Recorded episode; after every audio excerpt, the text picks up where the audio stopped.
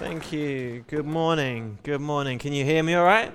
That is easy. Hello, John. It's nice to see you, Z. Great. It's great to be with you again. Great to be able to speak on this uh, sermon subject of, the, of Jonah, the life of Jonah, the story of Jonah. And Jonah, for I would say, for churched people and non-churched alike, everyone have heard this story of the story of Jonah, right? Um, so Jonah, for example, I would say Jonah is up there with uh, let me think. Jesus rising from the dead, crucified and rising from the dead. I say the story of David and Goliath, another Bible classic. Uh, Adam and Eve, another Bible classic. You can't miss that one right at the front. Even if you read nothing else, you hear about Adam and Eve. Well, Jonah, I would put as a story on that sort of level. It's one of those stories that everyone has heard of. I was I wanted to check the authenticity of that statement, so I um, I was chatting with a friend who I work with couple of days a week, and I said, Tell me what you know about the story of Jonah. And he said, uh, Yeah, sure. Uh, no, this friend of mine has no background with church at all whatsoever, never been to church, has no interest in going yet. And, uh, and he said to me, uh, Yeah, Jonah's, Jonah's the guy who gets eaten by a fish and doesn't die. Like, yeah, there we go. There you go. He summed up the story of Jonah. I want to put to us this morning that it's so much more than that. But actually, I want to start by saying, actually, as well, Uh, my friend said to me, I have a problem with that story because it just seems ridiculous that a man should get eaten by a fish, spend three days in the belly of the fish, and then be thrown up alive again. I have a problem with that. And I said, Well, that's interesting. I, I can see why you'd have a problem with that. I don't, personally. But I also I don't have a problem with the fact that Jesus rose from the dead. Like, both stories are equally unlikely, aren't they? From, from the way we look at the world and the physical world around us, someone raising from a dead seems ridiculous. But I believe that. I believe that there is evidence, historical evidence, to support that case. And, and likewise, Jonah is a ridiculous story about a man who spends three days in the stomach of a whale and comes back out alive.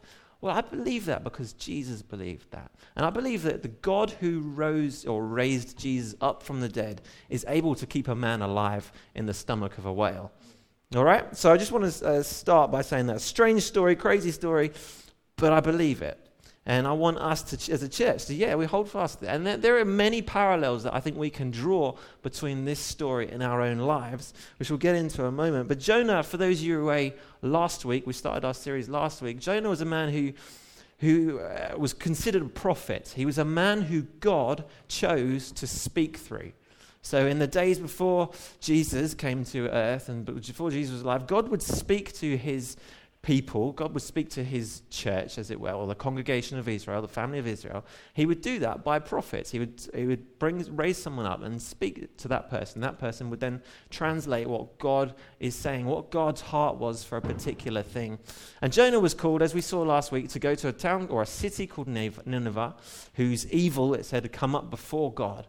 And, Jonah, and God says to Jonah, I want you to go there and tell them that their evil has come before me. Tell them to repent, to say sorry, to do a turnaround from the things that they have been doing, to stop worshipping themselves or stop upholding these false gods, false idols, and turn to me. And Jonah's like, Jonah's like no, no thanks. Uh, find someone else. I'm off.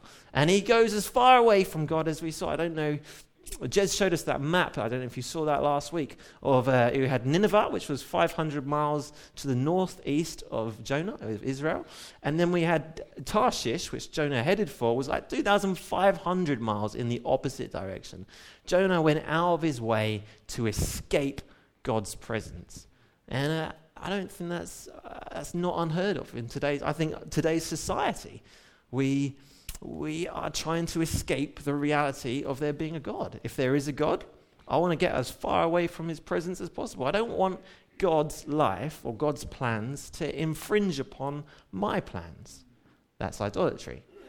Uh, we are devoting our lives to ourselves. Uh, and so I would say that Jonah's story is not too dissimilar from ourselves. God speaks, God gets Jonah he shipwrecks him. Uh, he causes the ship to break up or threaten to break up. And uh, I don't know if you remember, the men say, What should we do? They say to Jonah, Why aren't you praying to your God? And Jonah's like, uh, Actually, the reason we're in this mess is because of the relationship between me and my God. And they're like, What do we do? And he says, Throw me overboard. They're like, Really? Nah. And he's like, No, do it. Throw me overboard. They throw him overboard. A whale comes and eats him up. And that's where we are today, all right? So we're in chapter 2 of Jonah. Jonah has just been swallowed by a whale. And this passage that we're going to look at is Jonah's turnaround moment. This is the moment where Jonah reorganizes, restructures his life. He repents, is a, is a biblical, a Christian word for he does a turnaround. So, we're going to jump into Jonah chapter 2. Now, the, the text should come up on the screen, but because of our projector situation, it's a little smaller. Can you see it? Yeah, excellent. Some of you at the back nodding. Good. Well, we'll take that then. I'm going to read it out and see if you can follow along. It says this Jonah chapter 2. Then Jonah prayed to the Lord his God from the belly of the fish, saying, I called out to the Lord out of my distress, and he answered me. Out of the belly of the uh, out of the belly of Sheol I cried. I just quick aside there. Uh, out of the belly of Sheol I cried. Uh, a, a, helpful interpretation for us this morning. Out of the belly of the grave, I cried. Not my grave, out of the belly of Jonah's grave, he cried. Out of the belly of the grave, I cried. Okay? Uh, and you heard my voice, for you cast me into the deep, into the heart of the seas. The floods surrounded me. All your waves and your billows passed over me. And I said, I'm driven away from your sight. Yet I shall again look upon your holy temple. The waters closed in over me to take my life. The deep surrounded me. Weeds were wrapped about my head. At the roots of the mountains, I went down to the land whose bars closed upon me forever. Yet you brought up my life from the pit, O Lord my God. When my life was fainting away, I remembered the Lord, and my prayer came to you into your holy temple. Those who pay regard to vain idols forsake their hope of steadfast love. We've heard about steadfast love this morning. But I, with the voice of thanksgiving, will sacrifice to you. What I have vowed, I will pay. Salvation belongs to the Lord. And the Lord spoke to the fish and it vomited Jonah out upon the dry land. Verse 10. All right. Jonah in the fish has this turnaround moment. But like I said, there are three themes that I want to draw out from this passage, three parallels that I, I want to say to us that this is our story. I think you can interchange Jonah's name for your own. I would say, as a Christian, this is my story. I was dead Jonah is as good as dead. He is separated from the land of the living or separated from the rest of humanity. He finds himself in the belly of the fish. He's not dead yet, but surely he will die here. Jonah is as good as dead. Jonah is dead. We are dead. I also say that Jonah needs deliverance, and Jonah is delivered. We see that in that passage. Towards the end of the passage, we find that Jonah is delivered we need delivering from this death. God delivers Jonah. We will see how God delivers us. And ultimately, Jonah devotes himself to God. Beforehand, I would say this whole story is a, is a matter of devotion. And beforehand, Jonah is devoted to himself, to his own pleasures, to what he wants, to what he wants to achieve, what he wants to see, what he wants to do. But Jonah's devotion has changed from the beginning of the story to the from the beginning of the chapter to the end. And now, by the end of the chapter, Jonah's devotion is to God. And I want to put to you that that is the Christian life. We are dead in our mess, dead in our idolatry, dead, distance from God, disconnected from God, spiritually not alive. We need deliverance, and God offers that and ultimately we devote ourselves. So those are the three things we're going to come to this morning. But we want us to um, uh, to look at Jonah 2, verse 2. He says this. He says, I called out to the Lord out of my distress, and he answered me, Out of the belly of the grave I cried. So Jonah's situation is bleak. Uh, in verse 6, he says, I went down to the land whose bars closed over me forever. He, the, the visual you're getting is imprisoned, isn't it? He finds himself imprisoned, dead, separated.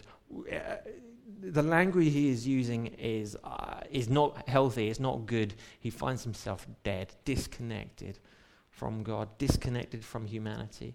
I don't know if you've ever had that sickening feeling or that, that when, uh, when, you, when you've done something or you've been in a situation or something happens to you or something happens in your life that you, it doesn't twig at first, but then the reality of it dawns on you or the gravity of the situation hits you. Uh, perhaps you've been through a circumstance where you think, yeah, I can remember that very, very, uh, really clearly. I remember I was in that place and then it suddenly dawned on me, this, oh my goodness, what have I done? I think that's a moment like this for Jonah. Oh my goodness, what have I done? I had a moment like this uh, about, uh, about eight years ago. I am the oldest of three brothers. Uh, I have two younger brothers. Uh, I have Phil and Mike. Uh, Phil is he's about tw- I think he's 30. He's 30 this week, and uh, Mike is oh, he's 28. It's irrelevant. You don't need to know his age. Anyway, so they're a couple of years younger than me each, and um, and we uh, growing up always used to stitch Mike up. Mike is the youngest brother, right? And as your older brother, it is key that you boss your little brother and make sure he knows his place right? Those of you who have brothers, that's what we do. In fact, those of you who have older siblings, that's what you do.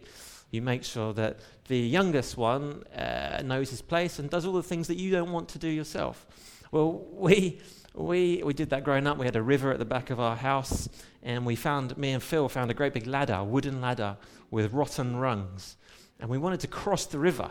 We thought, this is going to be great. If we can get to the other side of the river, we can then throw stones at the house. Perfect. Mum and dad will love that. So, okay, we're going to go for it. Uh, hang on, hang on, wait.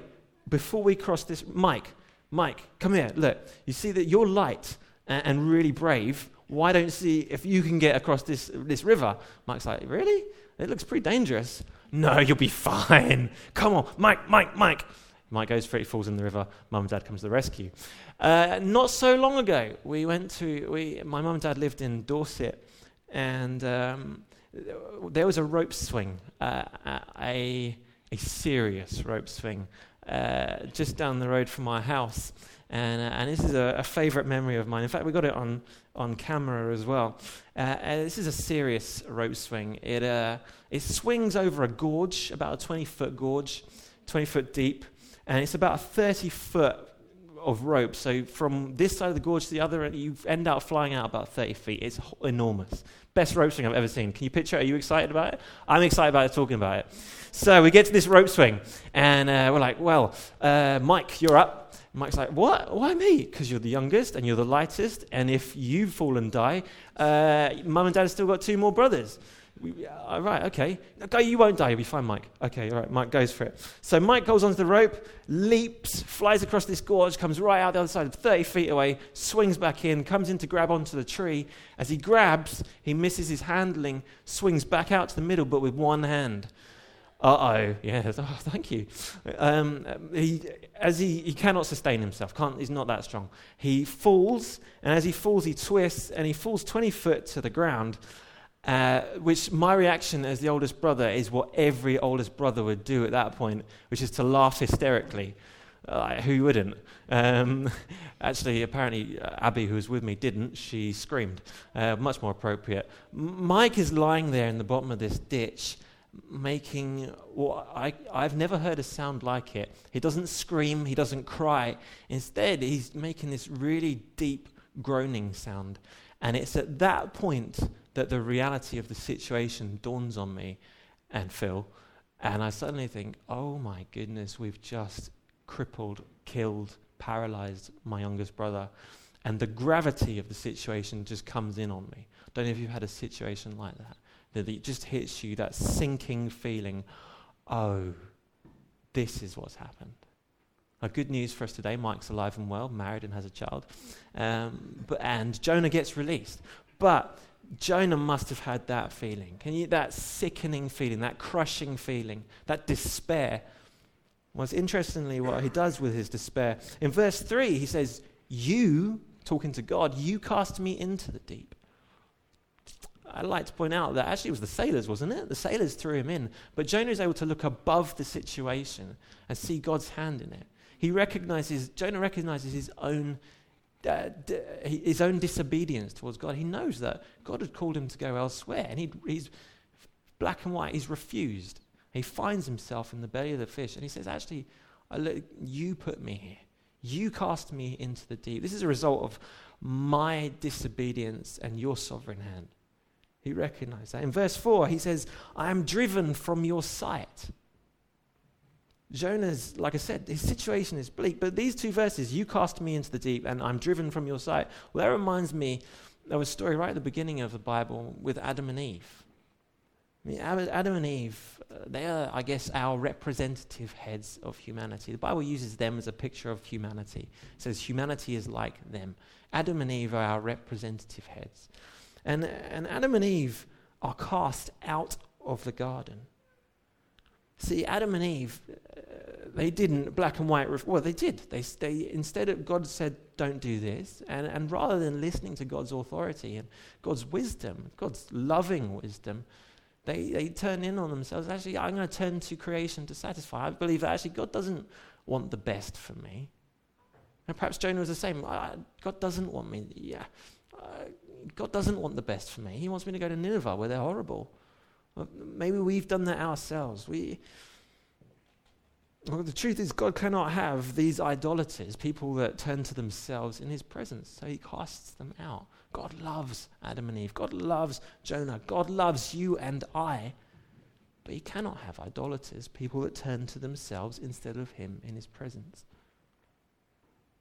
And Jonah, in this grave, in this watery grave, with the bars closed in of himself, he is unable to rescue himself. He's imprisoned there. He's at the mercy of the whale. He's at the mercy of ultimately God. And this, this death, this separation from God that we have, it's not something that we can just rescue ourselves out of. No amount of turning to religion and reading this and praying that and attending that seminar and that's not what saves us. Our good works, they aren't enough. And that's the heart of the Christian gospel. Jonah is as good as dead. He cannot rescue himself. Dead people are unresponsive. They can't resuscitate themselves.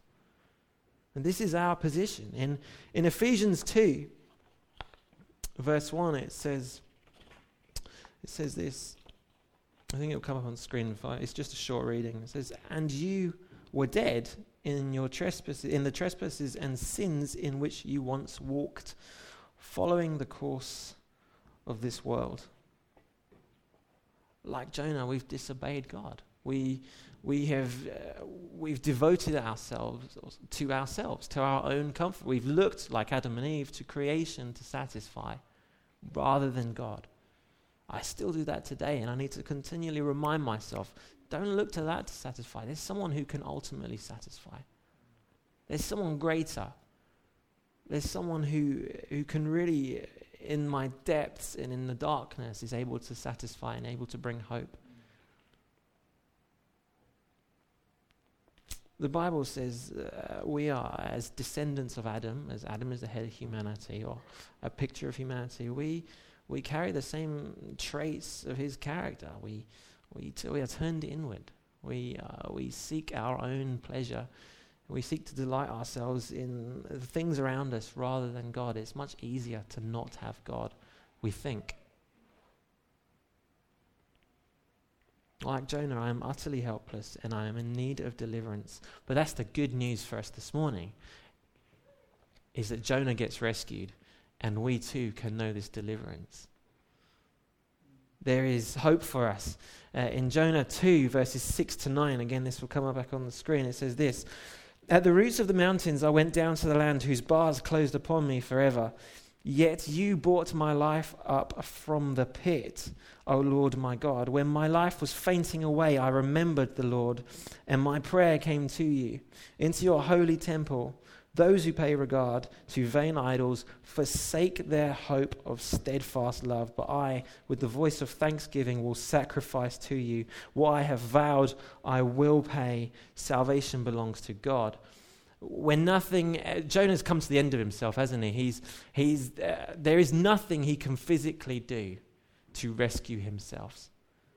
He's come to the end. I, but that's where God meets him.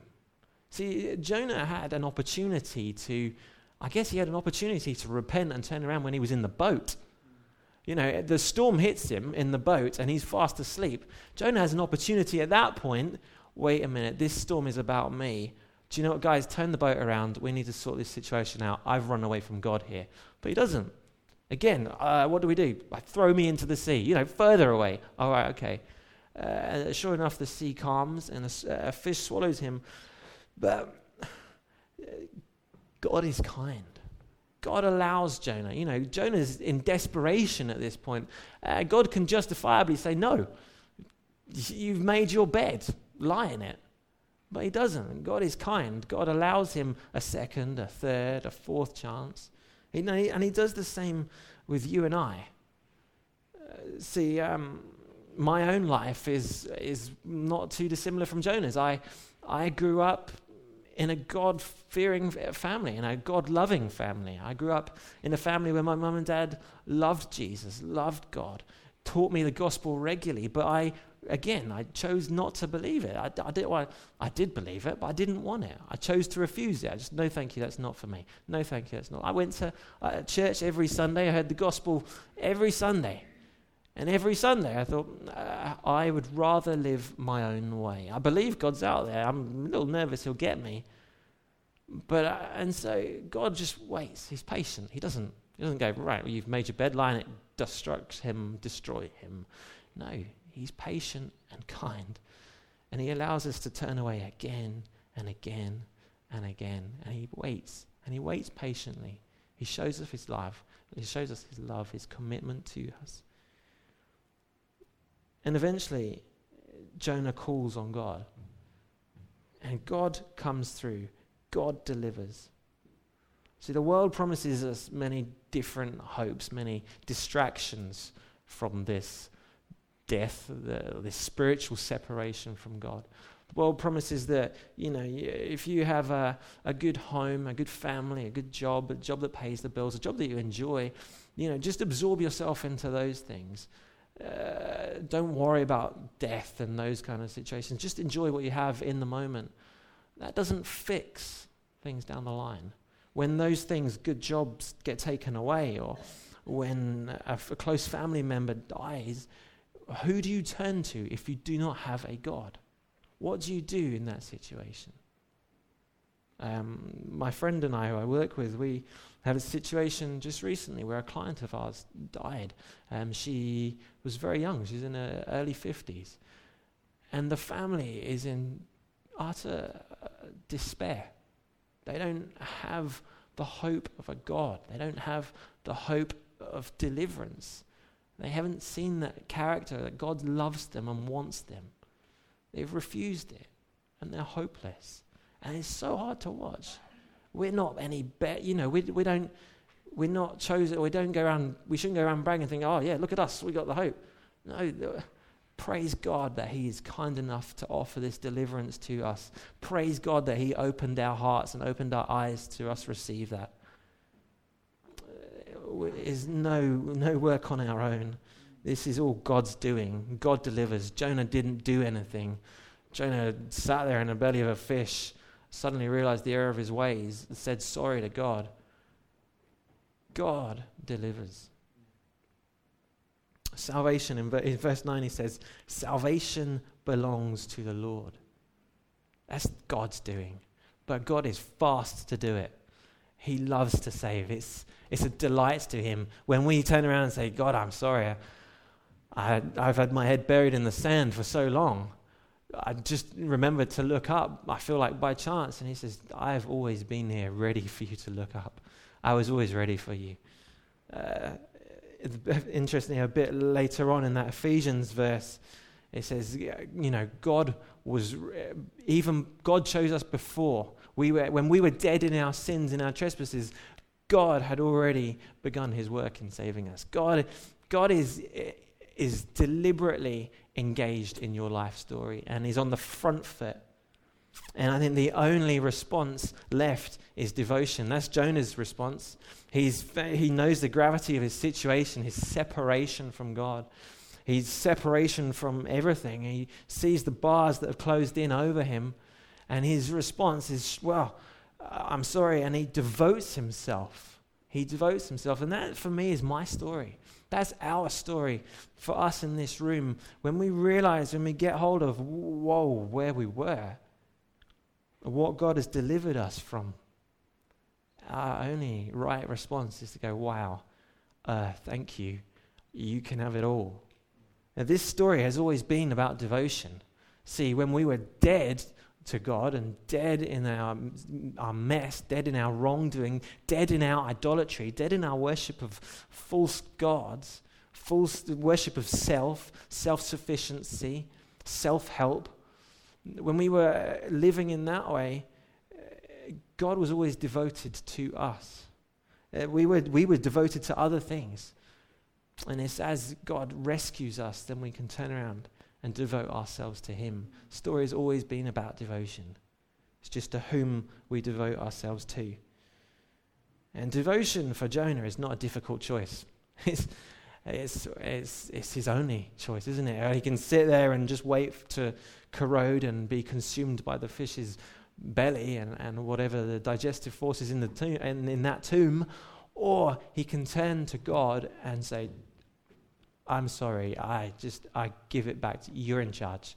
This is where me being in control has got me. It's time for you to have control. Jonah reorders his life, but he does so with thanksgiving. In Jonah 2, verse 9, he says, um, uh, but I, with the voice of thanksgiving, will sacrifice to you. Sacrifice is to cut off. Uh, uh, let me see. Uh, sacrifice is to give something up that is valuable for the sake of other considerations. You know, Jonah sacrifices his, his own. I, uh, I, I didn't want to go to Nineveh because I was afraid of the Ninevans, or I didn't want to be in that situation. Jonah sacrifices his own feelings and said, if you, if you throw him, if I get out of here and you send me back there, I'll go. Jonah is, uh, is making a sacrifice. He's saying, but I'll do this with pleasure. this isn't a hard decision for me. I uh, am destined to stay in the belly of this fish. We are destined to stay separated from God until He delivers us. Devoting ourselves to Him is no difficulty. That, that, that is a delight. Uh, Jesus requires our devotion. God requires our devotion. You, you can't uh, love God half heartedly. You can't devote yourself to God and also devote yourself to something else. You say, I'll have, yeah, yeah, I go to church on Sundays, love God with all my heart, and then on Tuesdays, I know the guys love to go out drinking, get absolutely rallied, and then go out in a big fight. Like, you can't devote yourself to both things because at some point, at some point, uh, God's plans and your plans will conflict. Uh, Jonah, it was Nineveh. Jonah's uh, plans, well, I don't want to go to Nineveh, and God's plans, well, I want you to go to Nineveh. That's where the conflict point was for him. I wonder what it is for us. I know in the past 12 years, we've had, I've had, or actually, no, before I became a Christian, I became a Christian when I was 19, but there were many conflict points in that. There were many forks in the road. Do I, do I stay out with, late with my friends, go drinking hard, or do I get involved in the drugs? A lot of my friends were into drugs. Do I, do I hang out with them, get into all that, and church on a Sunday? What, what am I cutting off? What are we cutting off? What do we drift back to? What are the temptations for us that we drift back to? Is it to put our trust in our financials or ourselves or our families? What do we need to cut off and say, do you know what, God, you're in charge? God is um, amazingly kind and patient. Like I said, He's the God of the second, third, fourth, a hundred chance. He waits, He loves. And in, uh, in, verse t- in chapter 2, verse 8, it says this uh, I think we've got the the nas- international version, new international version on the screen. If we can have uh, verse eight, if we haven't, I'll just read it in the ESV, which is the English Standard. It says, "Those who cling to worthless idols turn away from God's love for them." When we turn away from that fork in the road and we say, "Actually, God's down that road, but I'd rather pursue this," we miss out we forsake God's love. We say, I'd rather have this than God's love. And the, the amazing thing about God's love is it's steadfast. Do you remember that? We heard that this morning. God's love is steadfast, it is with you in every circumstance. When you lose things, when things are lost to us that are dear to us, God's love is there. Conversely, to devote our things other than Him is to miss out on all that He has to us, to not have that anchor, that harbor, that refuge in the heartaches of life, to not have that constant hope, that security. God devotes Himself to us. He is devoted to us like a good father. He cares deeply in Psalm 23, it says, Even though I walk through the valley of the shadow of death, I'll fear no evil because you are with me. And he says, Your rod and your staff comfort me. He's always referring to the discipline of God. When God's saying, No, you can't have that. I know that looks attractive, but that's not good for you. God is ultimately devoted to us, always has been, always will be. And with that in mind, it's an easy decision to devote oneself to Him. He's trustworthy. He is trustworthy. I just want to end by praying, and uh, if the band could come up. We, Heavenly Father, I thank you that, um, that you are ultimately completely trustworthy, that we can uh, rest uh, in knowing that you do sincerely have the best for us. If you deny us something, it is honestly for our good. Or if you push us towards something or encourage us to something, it is to do us good. Father, you are all about doing good for us. You care about us as a father loves his children, as I love my three sons and I care about what's good for them and I try and keep them away from what is bad for them. God, you are, are so devoted to me. Well, we thank you for that. I pray you would help us to receive you as Lord of our lives. Help us to devote ourselves. Help us. Would you point the finger on things that are, that are unacceptable to you? God, create in us a clean heart that desires what is good for us. Father, we ask that in your name, Jesus, in the name of your Son, Jesus. Amen.